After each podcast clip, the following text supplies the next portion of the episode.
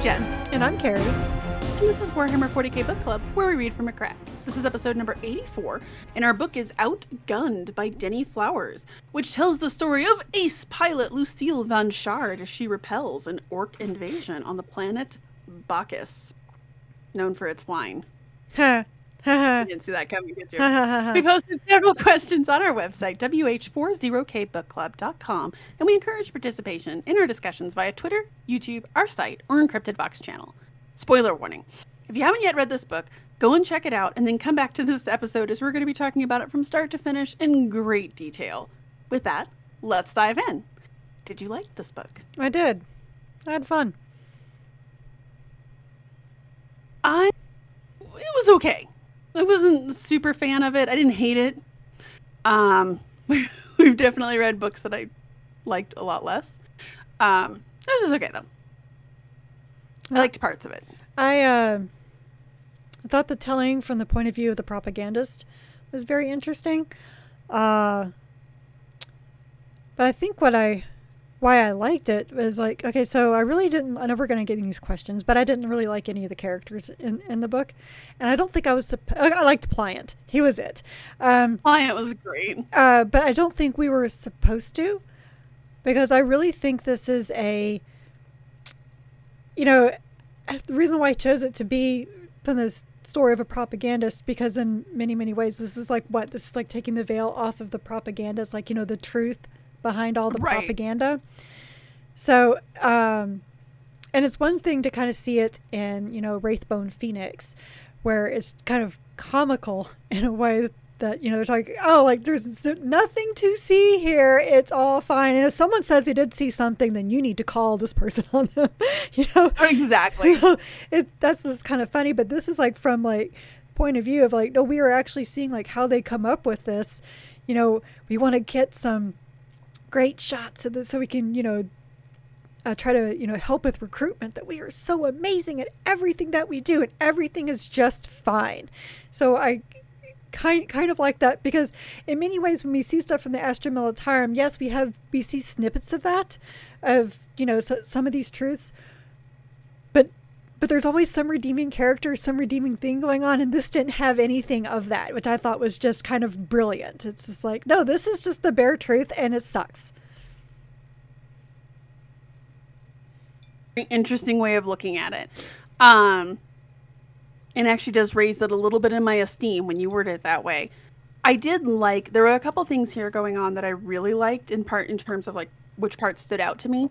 Um, I liked that despite him kind of thumbing his nose at his own industry with the propagandists, he himself is a product of it. And we got to see that a couple of times, right? Like with the orcs, where uh, Pliant is like, oh, you know, a lot of them get pretty big like that. And he's like, no. Because that's not what he's seen in his propaganda Right. right? And the whole idea of maybe there being some intelligence there. Oh yeah, like Um, how much he was just so shocked about that one pretending to be dead. He was like, Yes. "That's not right. Like they can't do stuff like this." And of course, I'm snickering, especially after reading, you know, Catachan Devil. You know, I mean, Yes. we've seen orcs orcs be sneaky. Uh, Propa tactics. that's right. That's right. Proper tactics, tactics. Like you got to really very, very emphasis on that K, K, sound. Yes, yes. It's not. That's why they do it with a K, not a C. It's Well, and that's one of the things I really liked. My, my favorite scene in the book is actually when Pliant. So after Simlex is having his Howard Hughes moment, right? Of I can't capture the speed of the planes. Um, oh my god, and he was such a crybaby. Oh my god. We'll get into that later. Um, but like after he's having this like Howard Hughes breakdown about not being able to capture the speed of the planes, and Pliant comes to him with a solution. I did like how his first response is, "Did a did a tech priest sign off on this?" Well, no. Uh. So it's like I need a solution, and they present him a solution. But again, because he is a product of the Warhammer 40k, the Imperial propaganda, right? Ooh, we don't. This is tech heresy. Like what you have done is tech heresy. Right. But you had also a problem, and they solved it. But you see that a lot, like even with his interactions with with the governor Dolos. You know, he Yes. acts like he's so disgusted by everything, but then same time, like he exhibits the exact same attitude but with with stuff. It's like so hypocritical, and I think that's one reason why I like this book so much is that everyone, everyone is a hypocrite. There's like again, no redeeming qualities. We're all hypocrites. There's no heroes here, which is isn't that kind of like one of the big things we always talk about with the Imperium? Like, like what what was that meme? Like our one of our friends like brought up as like um, Oh, with the Black Panther Yeah. thing, where well, who's the good guys? We don't do that here. well, no, no, no. It had like a multiple choice. Like like who's Oh the, my who's God, yes. I had put that in there. Yeah, yeah. Oh, oh, that was you. Okay, I thought it was um, Ross or And um, the But yeah. answer is obviously the orcs are the hero of the 40k universe Because because they're they're the only ones life? living their best life. they're the only ones having fun. Which, again, you. It's very funny to read books just from the imperial propaga- uh, perspective because we have seen so many books now showing that orc perspective that like some of these scenes like basically whenever they were in the gray storm hysterical from the orcs perspective Oh, right because yeah. like when they talk about it raining bullets this makes so much orcish sense It does. right but then Mhm. it's coming from the imperial so they're just like what is going on like oh this is terrifying this is absolutely terrifying but if we had a chapter from the orcs perspective it would be hilarious propa tactics Oh my god! I yeah, I, actually kind of wanted some of this to be from the the orcs' perspective, ju- just a, a little bit. But yeah, I mean, what's so funny is that they and both of the main characters in this, and even the governor, like you know, they protest like what they have to do, and at the same time, they spout it just the same. It's Mhm. hysterical. Like, I, gosh, in the end, when they're both turning everything against one another, when like he's even talking about um like like if she could even fly what what you know what, what one of their planes. She's like well i really don't know. He's like oh are you trying to say that a human isn't as smart as an orc? Because that's heresy? She's like oh okay i see how this is going you know and then she'd flip it back on him with something else. It's you know when you have all these rules like you all you just everything gets backed up against you right so Very much so. And there's so much stuff. So I thought it was absolutely hysterical when the servo skull was translating what the orc Oh, was saying. yeah And it was basically speaking in Elcor where it was like query, statement.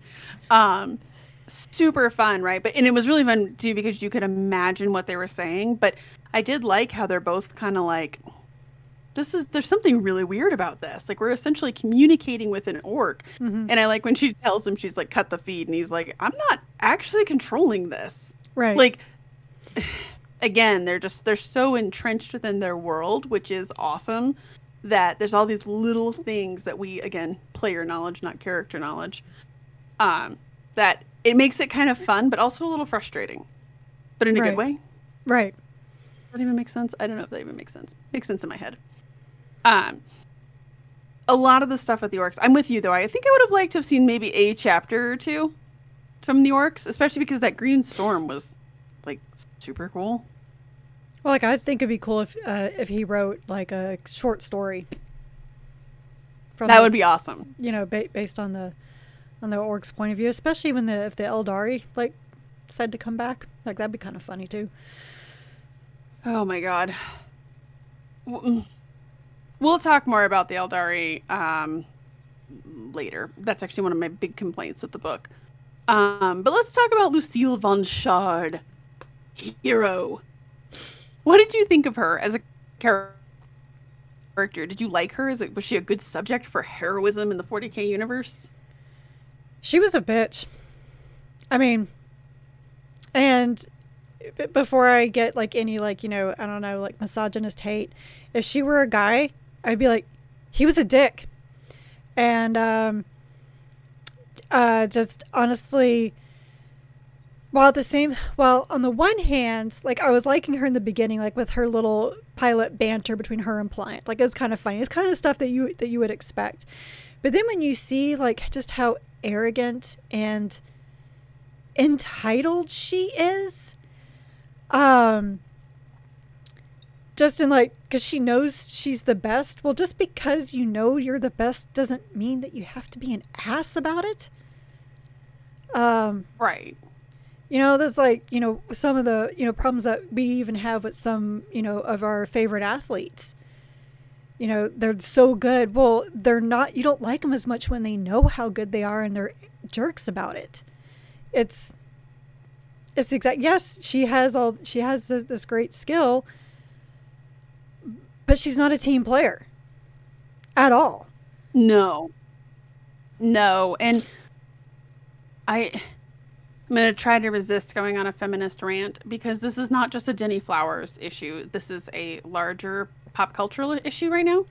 Um, I could name several characters off the top of my head. Uh, Galadriel from the new uh, Rings of Power, or whatever it's called, the new Loader, not really Loader, uh, story on Amazon. Uh, General Holdo from the Holdo, yeah, yeah, uh, purple hair lady from the second new Star Wars movie.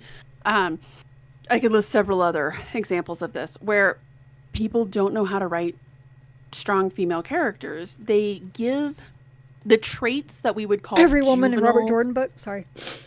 Yeah, exactly. Um, they give these traits that are juvenile, and if it was a man, we would call them chauvinistic and poor leadership and arrogance. Like again, as you said, like these are traits that if this was a male character, we would hate them. See Gradiolus on the opposite side of her. Yes, hated I'm him honestly, too. I'm honestly not sure if we were supposed to like von Shard or not. Um, I don't think we were. I don't think we were. The thing I don't like when people present these what we would call toxic masculinity or toxically masculine traits, but we're supposed to find them charming because the character has a vagina. Um, the scene I, I really rankled. I was with you. I liked the scene with her and Pliant, but then when you see her in that next scene where she tosses the wine bottle and she's like, "Oh no!" It was so juvenile. Like, are you 14? I it, that that was the part where I, that was my first thing where I was like, "Am I supposed to like this character?" I don't think so. No, I really um, don't think we were supposed to like her. I think you're right. The more No, that I think about a- what you said, She was a spoiled brat. very much so. And so was Gradiolus, or Gradiolus. I think it's, I'm going to say Gradiolus. So he was a spoiled brat, too. Oh, very much so. And I don't know if there's like a meta commentary there about and so is Simlex, in many ways, spoiled Mhm. brat. I mean, he would throw his little fit when he w- couldn't get his way. Oh, I can't, you know, it doesn't, it doesn't follow the, my skulls can't follow the planes. You left my skull behind. And she's like, oh, I, I'm at that point, I was kind of with her being an ass. She's like, oh, I'm, I'm sorry that we left your precious toy behind while my people were getting killed. Um, right. you know, she she was right, one hundred percent right at, at that point. Um, you know, talking about how he doesn't have time to work. He's constantly being asked to do these, you know, social things when he needs to work. He was being a brat. And no, Well, I, I didn't like the governor either, but she kind of had a point at the same time. Like, you're a guest in my home, and I ask you to do something. Is it really going to hurt you to come by and just hang out for a little bit?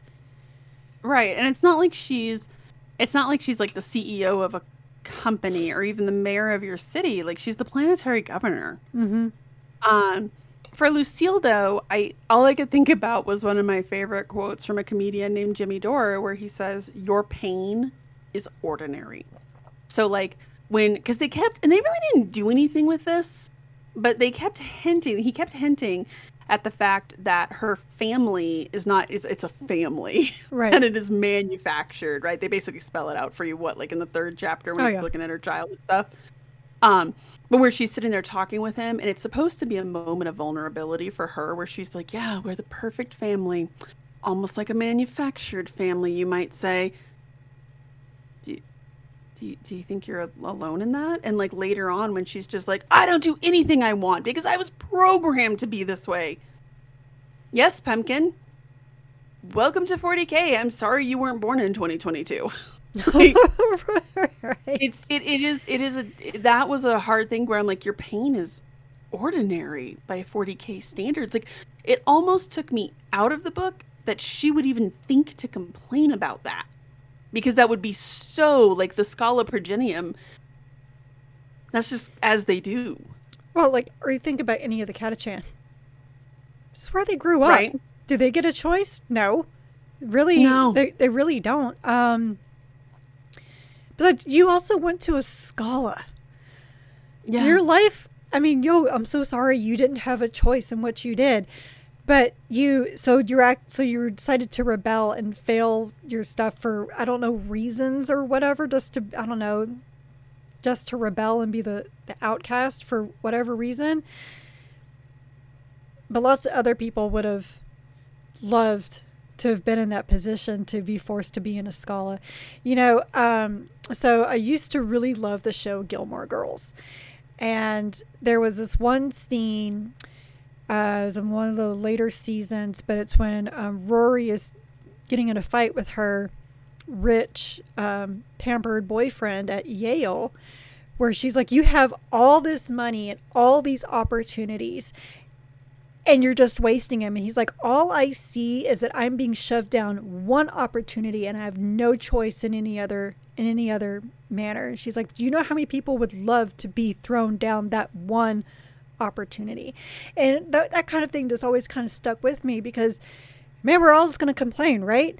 It, you're never going to be happy with, with what you have. You're always going to want something else, whether it's you're really poor and you wish you could be forced down into a Schola, or if you're this rich kid in a Schola who just was like, oh my God, I just want to have a choice. Well, you know, life is what you make it, and you can sit there and bemoan that you don't have a choice, or you can suck it up and be the best damn thing that you are at your thing. And thing is, and she is, but then her attitude sucks, so it just takes away from from all of that.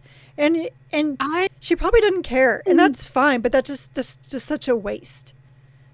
Oh, totally agreed. But I think the thing that I would counter to her argument would be who who has a choice in the 40k universe? If you're going to be a law-abiding citizen, who has the choice? Do you think the people who are scribes chose that lifestyle? I mean, how many books have we read where there's some person doing menial labor, like they're working in a manufactorum, they're working as a scribe, they're working within the administratum. Um, they didn't choose that life. That was just how they got pushed into it. Like, oh my god, can you imagine being in the choice. administratum where you're basically in this room with like just a candle, and so you're constantly kind of stooping over, over at this desk, just putting, going through these letters, that are coming in like the uh one of the that um, yeah, you know what I'm talking about is I know exactly what you're talking it- about. it Yeah, was- when she sees the tarot that falls yeah yeah down, yeah. and Which then book like was that? Was, was that the Dawn of Fire book? it was yes, Okay. but. I can't remember if it was the. I think that was the first one. Okay. And it just it was the most soul crushing description. Like the only people who really get a choice, and even then it's not a lot of illusion of choice, are like the sub hive dwellers. So like Baggett and Claude, for instance. But they're wanted fugitives. They chose their life and that's how they're living. Like I mean, when she's sitting there, she's just like, Well, I don't get to do what I wanted to do. I didn't have a choice. Well, what do you want to do?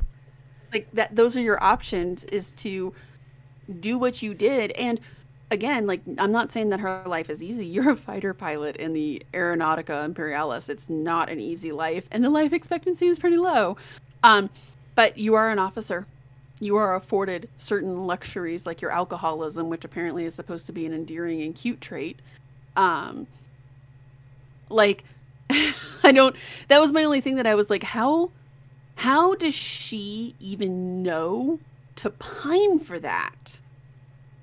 Like, are, are you surrounded by people who are like, oh yes, yes, my parent, my parents are farmers, but I chose this life. Yeah, I mean, that you know, because even think about the the Volpone. They're super wealthy and they don't have a choice either. No, you're either at home ruling the planet or you're out fighting the worst the galaxy has to offer, and even they have kind of a cushy job, right? In terms of being an Astra Militarum, I don't want to swap places with them. Let me make that very clear. Um, but that was when she was complaining, and she's just like, "Oh, my manufactured backstory." I was like, mm. "Your pain is ordinary within your universe." It, th- that was, and I know that I'm just sounding like really super negative about her. I just, I, I think I'm still torn on whether or not we were supposed to like her character. or I don't. I don't think so. Um, if I we think we were. if we were, then he did a really bad job. and I think everything else was so well done that I have a hard time believing that we were supposed to like like any of it. You know, in in a way, it kind of a lot like Spear of the Emperor. Like I have a feeling that in that book we weren't supposed to like most of the characters either. To be totally honest. Right. And you know, something that we even explored that it was just like, man, who's worse? You know, the imp- you know the you know the Adeptus Astartes, the Imperium, but the Inquisition or, or mm-hmm. chaos. And it's like you know you have to you have to weigh things right, and it comes out that the Imperium is just slightly better. You know, if you have to Right. take, you have to pick and choose. Well, okay. Um, Order versus chaos. Right. Well, I mean, it's like, you know, either, I mean, what, but one thing is certain, though.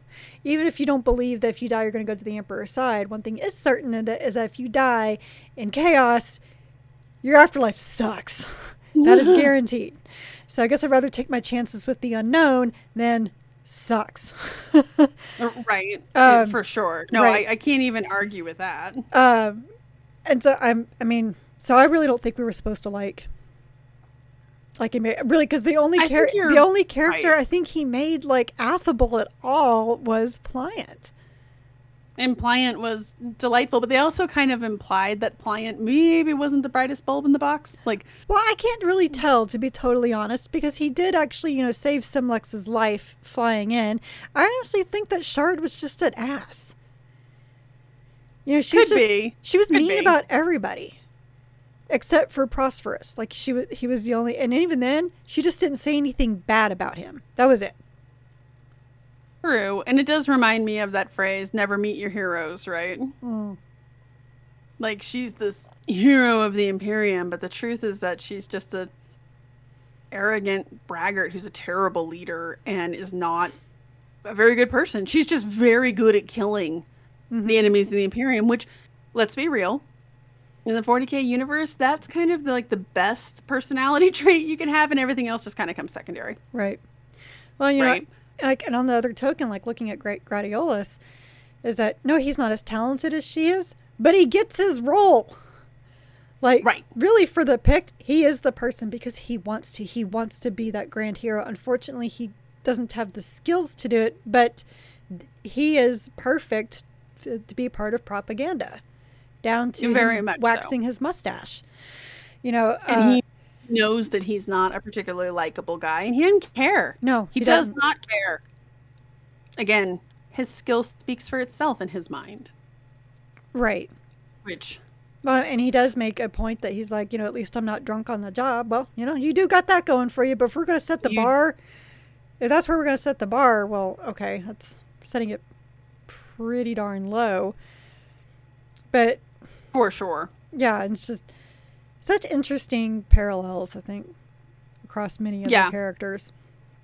i would agree what did you think of kyle Simlex? did was, was he a good pro a protagonist did you like him was he No, I didn't like him. He was a he was a spoiled brat and and he was um such a hypocrite the whole time. He's just like, you know, I'm you know, I understand the truth and I'm going to come here and I'm actually going to show the truth.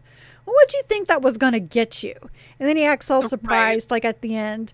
Okay, well, that was what you set out to do was to show the truth. Of course nobody was going to like it, Dingleberry. I mean, the Imperium doesn't want the truth. I even like wrote down like one of his quotes about the truth. Like, you know, um, I remember. Oh yeah, see, yeah, this this whole thing about you know what what what the truth is. Well, the truth is what the Imperium says is the truth. exactly and I, I was with you at the end there where I was like when he was just like well you know they didn't like my story they basically Alan Alan Smithied him um and he gets this piece out but and then he's you know he's he's downgraded to being a scribe and part of me was like you you cut off your nose to spite your face like now Yeah, you're yeah. Like at least some there was some benefits that came with rank right um it seemed yeah I, I was with you in that but it was also some of his hypocrisy was again because he was a product of that like oh i'm going to show the, truth oh, okay well the truth is that the orcs actually are demonstrating some tactics no that's Right. heresy Yeah, right and yeah. Literally, like this is really the perfect example of you can't handle the truth if there ever was one. pretty much pretty much um very much very much that scene um because yeah like he I guess I, I was a little confused about that, and I was with you that he he was a little petulant with his servo skulls, and I understand that he. I, I liked the commentary that was kind of the meta commentary of like these people they don't know, like you left my servo skull. we also left actual human beings to die. Yeah. When he started talking about, it, he was Right. like, "That was the skull of Mizar," and she was like, "What? Really? I don't care. Who's that?" I'm like- Exactly. Like, Like, that's kind of funny. Well, it is, and it there is a lot of that. All I could think about was like the Blood Angels or some of the other chapters we've seen where they like these relics, or like there's those jokes with uh, Guilliman, right? With when he's being presented with his relics, and he's like, oh my, um, like there's this this great tendency to preserve and elevate, and I even liked like when he was talking about. I think it was, I think it was Mizar, but it might have been the other one of the other ones where they were like, "Well, what happened to him?" Well, you know, unfortunately, got a little close to investigating a thing of heretics. Anyways, like, there's there's some implications there that this is the skull you guys decided to preserve. I always love the servo skulls, especially because I feel like more and more authors are playing with the idea of them having personalities. Mm-hmm. Kikazar, in particular, I felt like whenever it would like back away from people and stuff. I like that concept. Um, I kind of yeah, like that notice. that Kikazar went and hid with Pliant. I thought that was great. Kikazar in general was my favorite of the skulls. Um, I but there's there is this kind of hypocrisy of like, well, this this relic is more important than any of these people's lives, but I'm here to show what a valiant effort these people are making and honor these people. Like I'm Are here, you? yeah, I'm here to make this wonderful pick that this planetary governor, who's not even here, he's like, you know, in the sector, but he's not here, that he wants. So you guys need to make him happy. Oh, sure, yeah, we'll we'll get right on that while we're all dying in the swamp. kind of found that whole dynamic a little odd too. That Dolos was so preoccupied with Sandwich. Um, I mean, I guess I get it, right? Like, obviously, like the president of the United States is very concerned about not offending the prime minister or something like that, right? Because there's, you know, inner diplomacy. Um, but the fact that she was so obsessed with it, so obsessed with it, made it a little weird. It was like, I was almost wondering if he's like, if he was like the governor of the whole sector, and That's what I was why? wondering. Because yeah, that's- like if yeah, he wielded that much authority. yeah, that's the only that is really the only thing I could think of. Right. That I'm with you there. Like you're the CEO, but you're also the president of the board.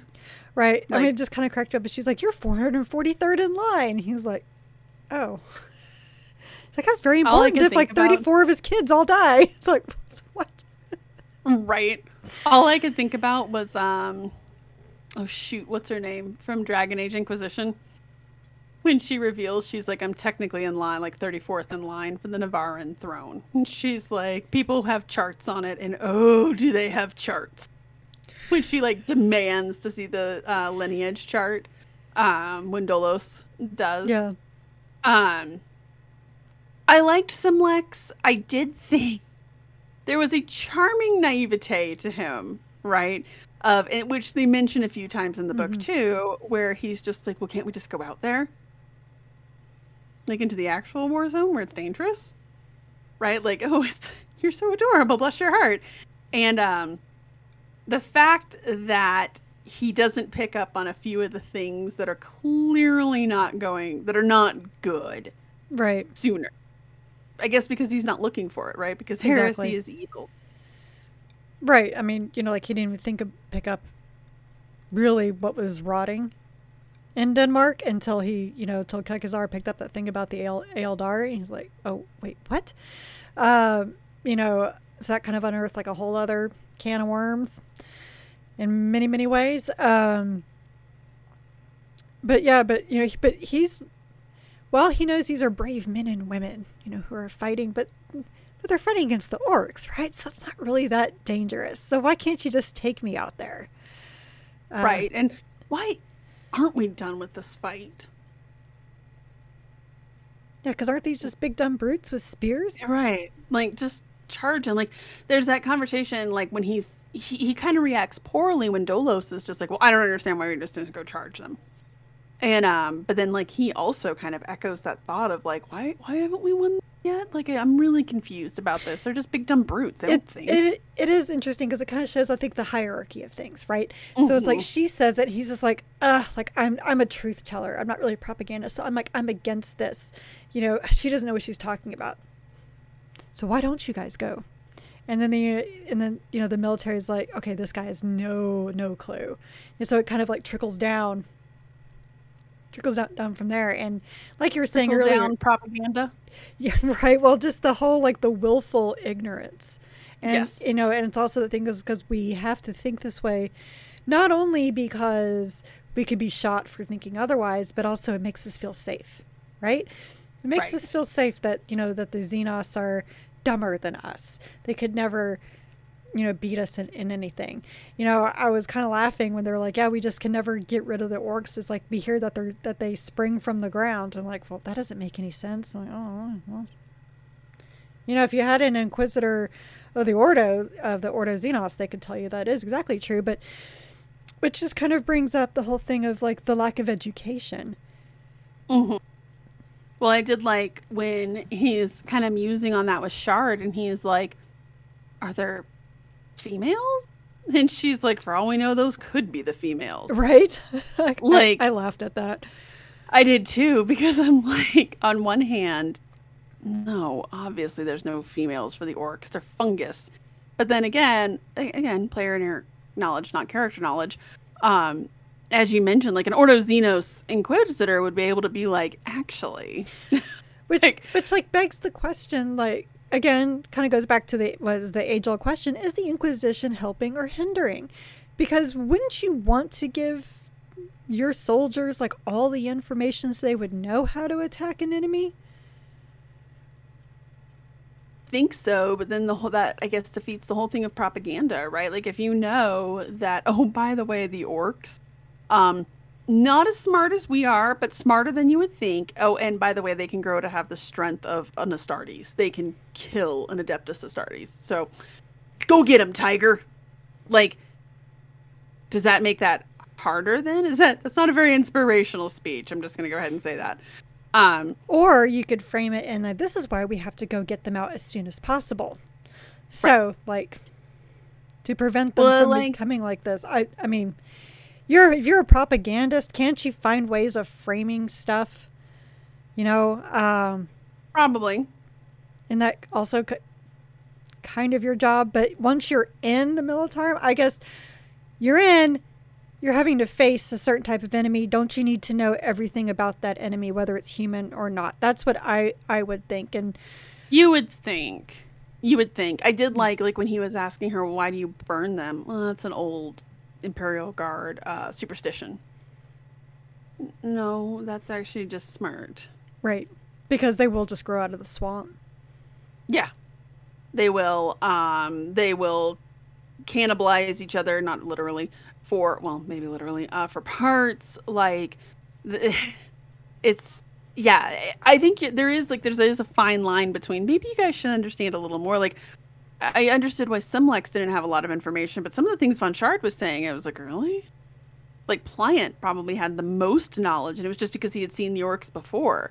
And even then, some of his knowledge, it was kind of like, "Mm, yes, but not exactly.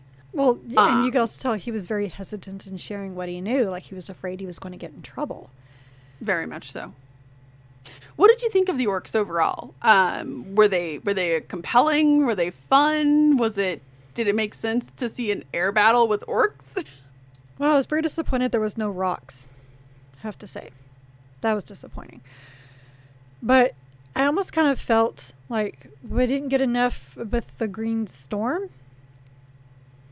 right. Um, like I know I'm never going to fully understand what that was because it's it's it's orc psychic magic. You know, it doesn't have It's any weird rules. boys, so it's weird. I mean, it doesn't have any rules, right? But it just would have been nice to like just get like a little bit more information and just guys just more to, to see it in action. And um But you know, I I think that is mostly because for whatever reason, I don't even know why. Well, they said they had orders, but they wouldn't go in there and charge it. If they had gone in there and charged it like the entire battalion, she went in by herself, okay?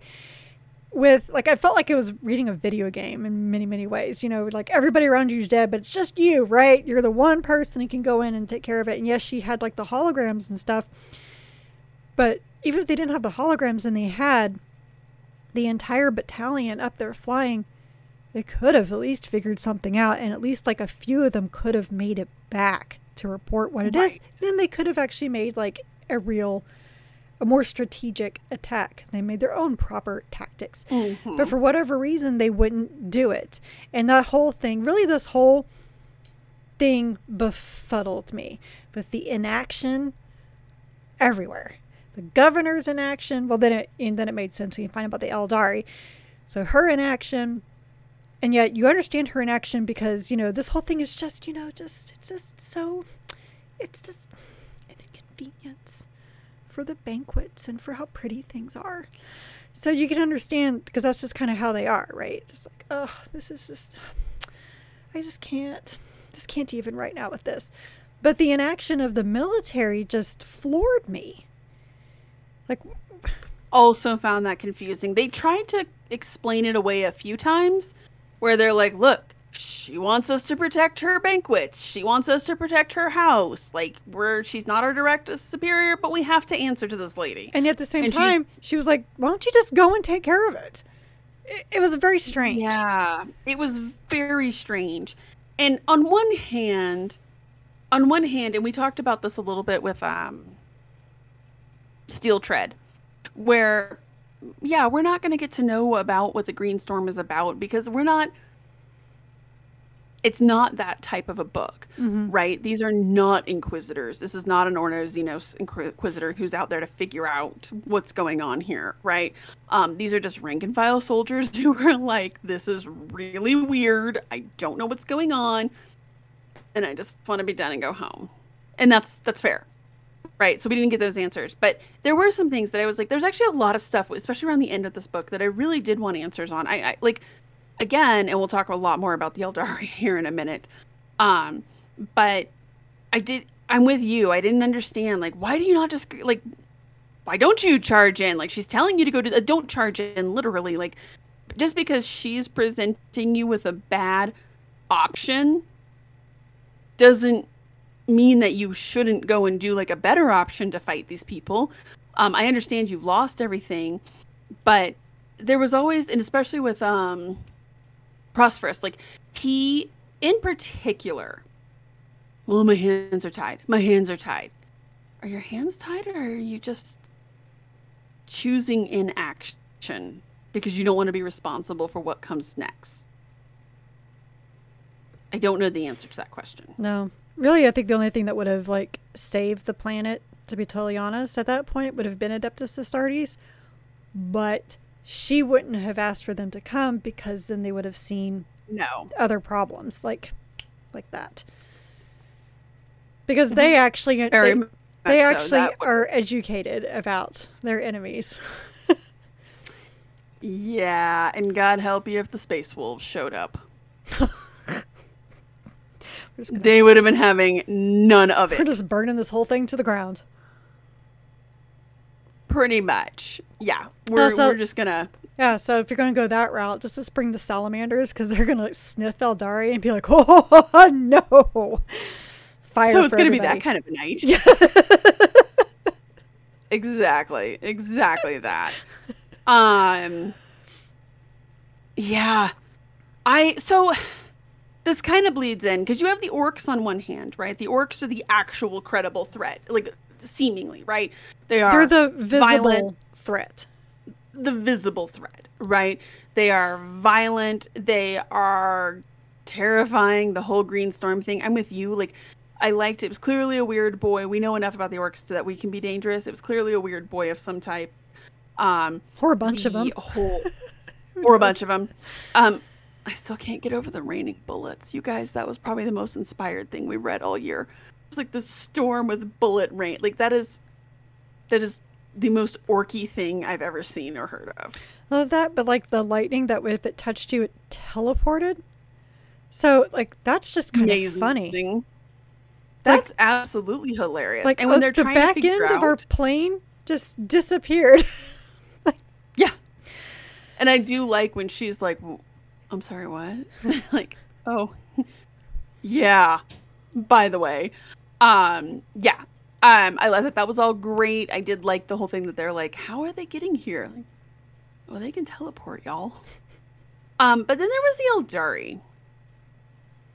What did you think of the Eldari? Did they serve the narrative? What was their game here? What what, so the only thing I could think of with their going on with with their their elves? game, well, because I totally missed the clue that that they were even at the party. Um, Mhm. So, uh, like I think it was mentioned like once that they just like an offhand comment enough just to make you just kind of "Mm, okay whatever just kind of like like me I just totally totally forgot about it. Like I remembered Pliant talking about his encounters with um, the fish commies, but I didn't remember him talking about the Aeldari ever. Uh, so like that was just so if they had said Tau, I'd been like, oh, okay, he did mention the Tau, but no, I just totally missed over the whole Aeldari thing. Um, anything, honestly, it wouldn't surprise me if it was actually the Drukhari who were just like, let's have some fun. let's give them a plant and then just watch. what I was leaning towards as well. Um, I am Especially with- mysteries. Especially with her suddenly painting those sigils. And she was kind of slowly going insane and painting those other things that were obviously Mhm. like chaotic in, in nature, right. you know? Very much so, and um, just some of the stuff they described. So I am horrible with mysteries and stuff like that. So as soon as he said, he was just like, I can't believe. And I went back and I looked. It's actually across pages ninety nine and hundred. Because um, he's like, I cannot believe that they came into this banquet, and Smithy's like, no, no, no, no, pay no attention to him. And he's like, but he just said that the Eldari had a banquet. No, no, no, no, no, no. Oh, that yes, I do remember that. Yeah, Yes. So then the whole book, I was waiting for the Eldari stuff. Like just waiting for it. Okay, when are they gonna show up? When are they gonna show up? Um and I did like I liked when they did, but again, it kind of felt to me I was like and huh? like they're here you know they acknowledge that they're here but to what end like i wasn't sure what i wasn't sure what purpose they served to the narrative themselves itself Yeah, you know, honestly, because I'm rereading this right now, like real fast, and I do remember this because as soon as you said that guy at the party, yes, okay, I do remember that, but I was too busy. I was focused on the Tau because I still had that in my mind from Pliant talking about the Tau. fair fair fair So, uh, so yeah, so that's why I actually have my variable line that the Tau was just a red herring. So a if you guys herring if you guys ever saw the movie Clue, you should. Anyway, that's all I'm going to say about that. Uh, i can hear that in Lesley Ann Warren's voice like I'm funny. Communism was I'm funny. Damn it. So anyway, um, you are funny and we I- love you I'm so, Um, yes, exactly. So, but yeah, so I totally had had glossed over that. So I really don't know what the Eldari's end game was because then Dolos just kind of disappeared, right? And they and then they catch her at the end. They're like, "Oh, by the way, we caught her." Like, cool. Like, I guess in some ways, in some ways, it made this book the ultimate piece of Warhammer 40k Imperial propaganda, right? Like, it kind of feels like the Administratum wagging its finger at you. Like, if you make deals with the Eldari, you're gonna fall asleep at the wheel, and your planet's gonna get taken over by orcs like it feels like that type of like cautionary tale right like um you know like whenever they like whenever your parents would give you the talk about like don't ever try weed because in the next thing you're going to be wanting to do heroin it's a gateway drug That's right. Goes Right. all the way from weed to heroin. There's nothing in between. exactly it's like that escalating series of events if you talk to an eldari you accept gifts from an eldari this is what's going to happen you're going to lose your whole planet Makes like think of the. it was There's a Panic at the Disco song where the line is like champagne, cocaine, gasoline, and all things in between. Exactly. So it's like it's one of those things where I was like, it's actually kind of brilliant because it does make it the ultimate propagandist piece. But I also got to the end and was just like, and like, okay, they they clearly, and again, it's not for our main characters to know, right? That's one of the downsides of following somebody like a propagandist or an ace pilot is that it's not for them to Mm-hmm. wonder why there's this to do and die. Um, like we don't need to know what the Eldari are doing, but I also kind of was like, what was the end game here? Like they clearly were rotting the planet and they were clearly messing with it. Maybe you're right. Maybe it was the Drukhari and they were just like, Funsies. I'm bored. well, th- th- that's how I see the Drukhari, though. Pretty much bored rich people. Yes. I'm bored. Do you want to mess with the peasants? Wanna mess Um, with it other bored rich of, uh, people? It's like a, it's like um, trading places. Yeah. Like yes. we can ruin this man's life for one dollar. I would love to imagine the Eldari in the background being like, "Oh, I bet them one dollar that we couldn't destroy the whole planet." like, Yes. Yeah. exactly. That is, God. That's like the, that's like all of the bored rich people of Warhammer 40k in a nutshell. Yeah. Oh I mean, God. look at even the uh, navigators, right? I was just about to say, like, look at the navigators in there. Did you know that that one killed her husband? No. It wasn't mentioned 15 times or anything like that. So it was a total surprise when it got brought up near the end. I'm never gonna be over that. Anyways, Oh, no. that- Um, that's going to be one of our uh, book club inside jokes to the end of time. to the end of time. We're going to be 90, and I'll still text you. You remember? Did you know? that that- one lady killed her husband? Right. Um, yeah, pretty much. I have a friend uh, who every now and then will text me about this fox stole that we found in a thrift market in the French Quarter. Every now and then she'll just text me and be like, "Remember that one time?" I'm like, "I do now." yes, I will never forget that. Um, but I, I guess that is them in a nutshell, and maybe that's all this was. Maybe they were just like, "Oh, let's just sow chaos," like, Yeah. Cause I mean, because honestly, I can't see the regular Eldari doing something like this because they don't do anything without a purpose. I mean, unless some farseer was like, look, this planet needs to go down. Oh, okay, I guess that's Like, true. that could possibly be what it was. But I don't Um, see in that manner, though. They would have done. I think they would have. I don't know. I I, think you're right.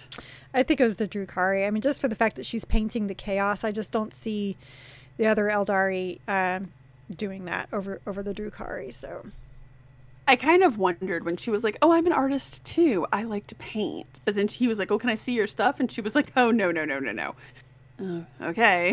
I, honestly, I just figured it was that she was she likes to paint, but it's like like her escape. But it doesn't mean she wants to show what she's what Mhm. she's doing. she was a little too arrogant for that modesty. Like I was actually I was taken aback when she was like, "Oh, it's not that good." Really? Like are you are you serious? Um I guess in hindsight I should have seen that the overly elaborate costumes were probably Eldari inspired. in You know, hindsight. honestly, with some of the over elaborate costumes that we've seen with um, the navigators, I didn't think anything of it. Although, especially with everybody being masked, all I could think about was Dragon Age and the Orlesians. That's that's really how I imagined all of them. Was was that the big um, Winter's Ball that you would go to in a Dragon Age Inquisition? I have that reminds me. I have been looking and I can't figure out what it was. Somebody please help me. There I am trying to think of every time they described her like insect piece headdress, I kept picturing something it's from a really bad 80s fantasy movie and no I know that that does not narrow things down. Um but I can't think of the movie that it was from now, and no, it's not Flash Gordon and that ridiculous thing that she's wearing in there, although that is a pretty good guess. Um, now that I say that out loud, I cannot think about what it reminds me of, but it does. Like the way they were describing it, I was like, oh, this is inspired by this thing, and it just ridiculous. Like, how do these people like? They must have like neck supports, like a Well, he even like that? He even made a comment about one of the headdresses. Like, was he saying it was a neck straining head, a neck straining headdress or something like that? It was like, well, yeah, because I, I mean, I, I even thought that was like even playing like Dragon Age with some of those masks with the huge headdresses. I'm just like, that hurts my neck like so Ugh, badly. All I can think of is they must have like um like the uh what is that tribe of women? I think they're from Laos, but it might be from northern Thailand, where they stretch their neck with metal bands. Oh, the like metal they must have like yeah, they must have those on them, like to keep them up with some of these things. Um, it was just a very, very interesting touch. I I think I kind of. I kind of liked the Eldari plot, but I kind of wanted to see more from it too. Again, I know we weren't supposed to, but I was like, ah. like that's Well- one of the frustrations of having characters that aren't allowed to have that kind of knowledge. Right. But at the same time, though, I think it would have made things worse if we did. Like, for Probably would have example, more questions. for example, I was actually kind of frustrated that Shard lived. I felt the same. I actually thought of Yeah, that other. Book. Yeah, Yeah. Yes. The Dawn of Fire book where Yeah. we were like, why is she still alive? Like, not to sound callous, but why though? I guess because the Von Shards don't die. I mean, they need to have their fingers in all of the branches of the Militarum. Although, I mean, it's heavily implied that if she died, they'd just find another one. Well, I mean, they even talked about how that you know they're like, we don't care what happens to her. Like, she's an embarrassment pretty to her family. Okay. Um. So it's probably a good thing that she was never assigned a regiment where her brother was commissar. Right. exactly. Um but yeah, I was I was a little disappointed that she died she survived as well. I was like, "Oh, that would have cuz he kind of sets you up Well, like to the, think in, she's dead." in the preface, it even it even Yeah. says like the last time he saw her was you know silent, hanging in the void. Okay. Um. So that's really how I thought things things were, were going to end. And so it's like you know, oh yeah, she she she saw the movie too, and yeah, she got promoted. She's doing this and that. I'm like, why was she promoted? Like that goes against like everything. Okay, so she was the hero this one time after she already defied all these orders. Like, Because she's useful. I guess Which is also the 40k way, right? Right, but- she's very useful. Okay, so all right, you got you got me there 100%. But I was still disappointed that that that she lived. It just seemed like one of those things that it just um seemed unnecessary. Yeah, I would agree with that. It did feel um I think it would have had a little more oomph to it had she died. And then Thank that's you. like Yeah. that could have and then that's the scientific and technical word oomph comes from old Latin. Um they um I think it would have added a little bit to it, especially given the fact that they did basically sequester um, and uh, censor his original work. Not only does she die, the, the real story about what happened to her doesn't get out either. That would have been very Warhammer 40k. Having said that, I mean, Pliant kind of, or that he he hears that she still exists and that Kikazar is still in her her plane, but heck, for all we know, like Pixar, it didn't happen, right? Right. It is the 40k universe. It uh yeah, I think uh, now that we're talking about it, like when I first finished the book, I was like, "Ugh, I don't know about that one. It was okay. But the more that we're talking about it now, I think I, I did enjoy it more than I originally thought I did, despite some of my commentary in this podcast tonight. I feel like I've been like super negative about it, which I, I did. I mean, I did. It was enjoyable. There were a lot of things in it that I liked. Denny Flowers is a good author. I really liked his dialogue. His Oh my dialogue gosh. on a nice clip. Oh, the dialogue and the description both. I thought was just. I, I, I look forward to more books but Yes. By Denny Flowers, and you know yes, one I one- agree with that. So when I was kind of posting stuff like on our Twitter, I did happen to see a quick like little review, and it was talking about how this was like a breath of fresh air. And I was like, well, that's an interesting way of thinking about it. And the more I thought about it, that was when it kind of hit me. I was like, well, it is a breath of fresh air, and that there's no redeeming characters. You know, there's no hero. That's true. There's no hero. That's true. There's there is nothing but the truth. There is no redeeming thing, and we saved everything. Nothing was saved. Literally, nothing was saved. It, Nothing was saved. this was like the most Warhammer 40k book we might have read in a long time. If you think, if you really think about it in those terms. You are probably correct, and that is that these were all very real people, Mm-hmm. very flawed. Um, and it's a breath of fresh air because they're pilots. You see, they're in the air. Um, but I don't think also, the swamp air is that fresh, but that's just me. I mean, I haven't really lived in a swamp, but that's just what I would assume. having had to spend every summer in a swamp growing up. And don't kid yourself. Houston swamp adjacent. Anything that's humid is a swamp to me now because I've spent so much time in Colorado. We were okay. I Um, lived on the north side, so I wasn't really. Yes, we were in the floodplains because the whole area is the floodplains, but we weren't really in the. They're not what I would consider the swamp. When I consider swamp, I think of Louisiana and Florida with their airboats. That's what I think of with swamp. That's the swamp I went to most summers. Like I know there's some um, swamp areas in Texas because my brother-in-law, one of his best friends, they have they own a house on this island that's in the middle of some Texas swamp because that's where they go to shoot duck and stuff. So like when Harvey happened, he happened to have his airboat, and that's what he used to go rescue people. It was like, okay, that's kind of a fun excuse to go down like middle of like a busy highway that's now flooded with water about you know six feet. I'm in an airboat.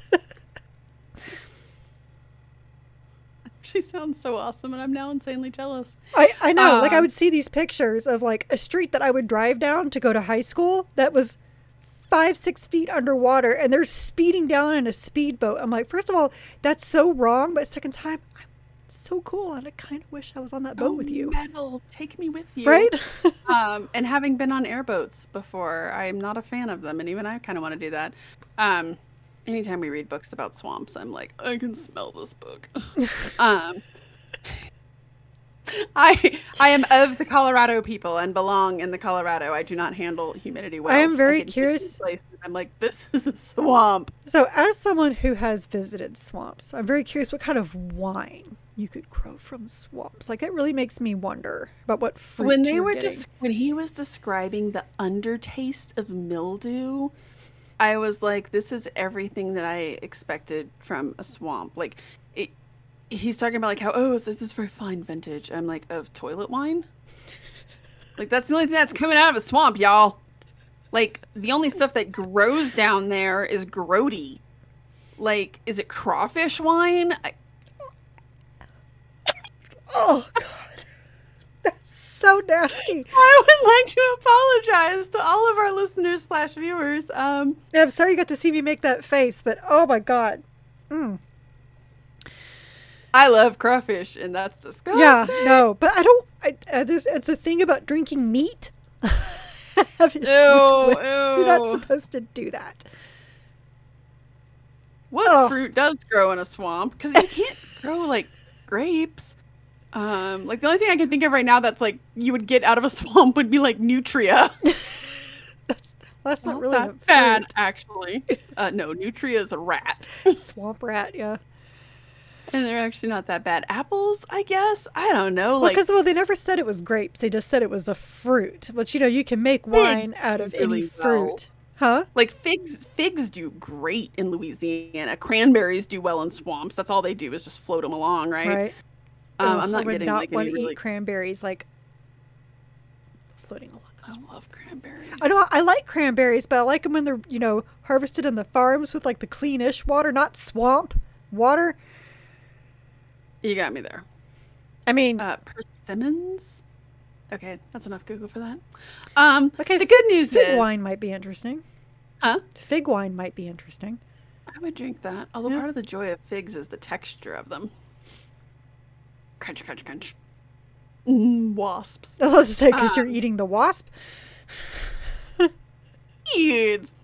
But so this book was uh, characters who knew nothing. Our next book is going to be arguably characters who know too much. Too much. Yes.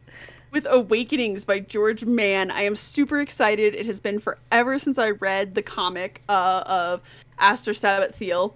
Um, Which I read it too, but I didn't know anything and I was very confused. that's very natural. I probably should Um, go back and read it, reread it now that I know about the Dark Angels. This book, like the special edition, is lovely. Um, Even though she looks like Mary Queen of Scots, aka Bloody Mary, on the front. so if you recall, not this year but last year, the Warhammer 40k calendar had her on the December month, and um, This one. one of our friends who doesn't read Warhammer 40k, she was like, "Why do you have scary, scary Queen Elizabeth I on your wall?" So now I just call her scary Queen Elizabeth or or Bloody Mary because she's gonna be real spitting mad when she comes back from the dead. Yeah, so I think it's Um, when when you said angry Queen Elizabeth, and I was like, yeah, but all the red, and I see the I see the royalty with this, you know, collar definitely, the, with the hair. But with the right, but with the anger, actually, just because you know I've seen paintings of Mary Queen of Scots. I mean, that's kind of not too far what she looked like. Not too far off. I mean, yeah. sword, angry, and she was called Bloody Mary for a reason because she killed a whole lot of Protestants. she was no, statistically speaking, compared to other royals, she really was. She didn't really kill that many. Well, but she but they were this one. her own people, so that was Yeah, Yeah. and it was predominantly. I mean, it was border. It was basically genocide. So that was the other reason that she got that. But Right. she really was not So, I mean, that it- bloody of a queen. No, I mean it's cool to kill. You know, she killed the French. I wouldn't have called her anything, but she killed her own. crime. Right, exactly. But she but she killed her own people. So Exactly. We we we tend to frown on that. right. Um, unless you're Stalin. Um, um, Stalin jokes never old. Um, Speaking anyways, of space fish commies, yeah. Um, so that is we are reading uh, Awakening. Super excited! It is available in, via hardback, ebook, and uh, audiobook as well. So Is it available? keeping up with our trend here. I only Um, it was, I think. I think now it's just ebook and um, audiobook. okay. So if you missed out on the special edition, you will still be able to follow along at home with us, which is really awesome. I feel like because I know we have a lot of people who read ebook and a lot of people who do audiobook, and like the last few books that we've read have all had them. It's been really awesome. It has been. Yeah, I I mean we've been looking forward to reading this like forever. Yes. So, So this one's gonna be no pressure, George Mann. yeah, none whatsoever. I think I've only read one book by George Mann. Actually, it was the uh, Shrike. I was gonna say probably. The Shrike. Uh, I because I did read that, uh, and I liked it. I liked it a lot. So Yeah, I'm excited. We'll That see. should be good. yeah. Do you want to take us out, Carrie? Yes, I, I, th- I think I will before I drink more tea and then be like, I really have to go to the bathroom. That'd be embarrassing for everybody here. All right, so you've listened to the Warhammer 40k book club episode regarding Outgunned by Denny Flowers. So be sure to join us next time for Awakenings by George Mann. We are an unofficial book club and not affiliated with the Black Library or any of its affiliates. You can find both the vidcast and podcast on our website, wh40kbookclub.com. If you like this episode, please like, subscribe, give a review, and all those things to the vidcast on YouTube or the podcast anywhere you get podcasts. Our site has articles about our adventures in reading other Warhammer 40k books and short stories outside of the book club books. So please stay a while and read from a crack. And I'm still off areas. Just let you know. As I drink my tea with my pinky out. Iron within, iron without. Still love my bitter man children. I feel like when you say that, because it's you saying it, not a not a uh, Iron Warrior, you need to make a poem out of that. Iron within, iron without. I like to see them pout, since they often do. Never wrong, but without a doubt. That works. Or See, always that. wrong, but without a doubt. at- I was terrible at poetry.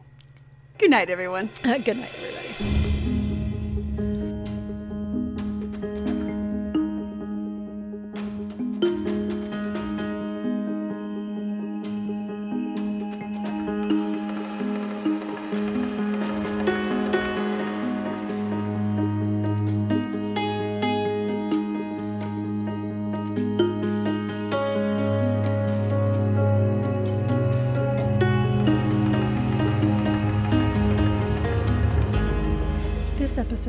Warhammer 40k Book Club was hosted by Jen Bozier and me. Recording and editing of both the vidcast and podcast were done by me. The book club questions and discussion format were done by Jen, and all of our music is by Jingle Punks. The Warhammer 40k Book Club is a Warhammer LLC production. This is a Voxcast that even he, Cato Sicarius, would approve.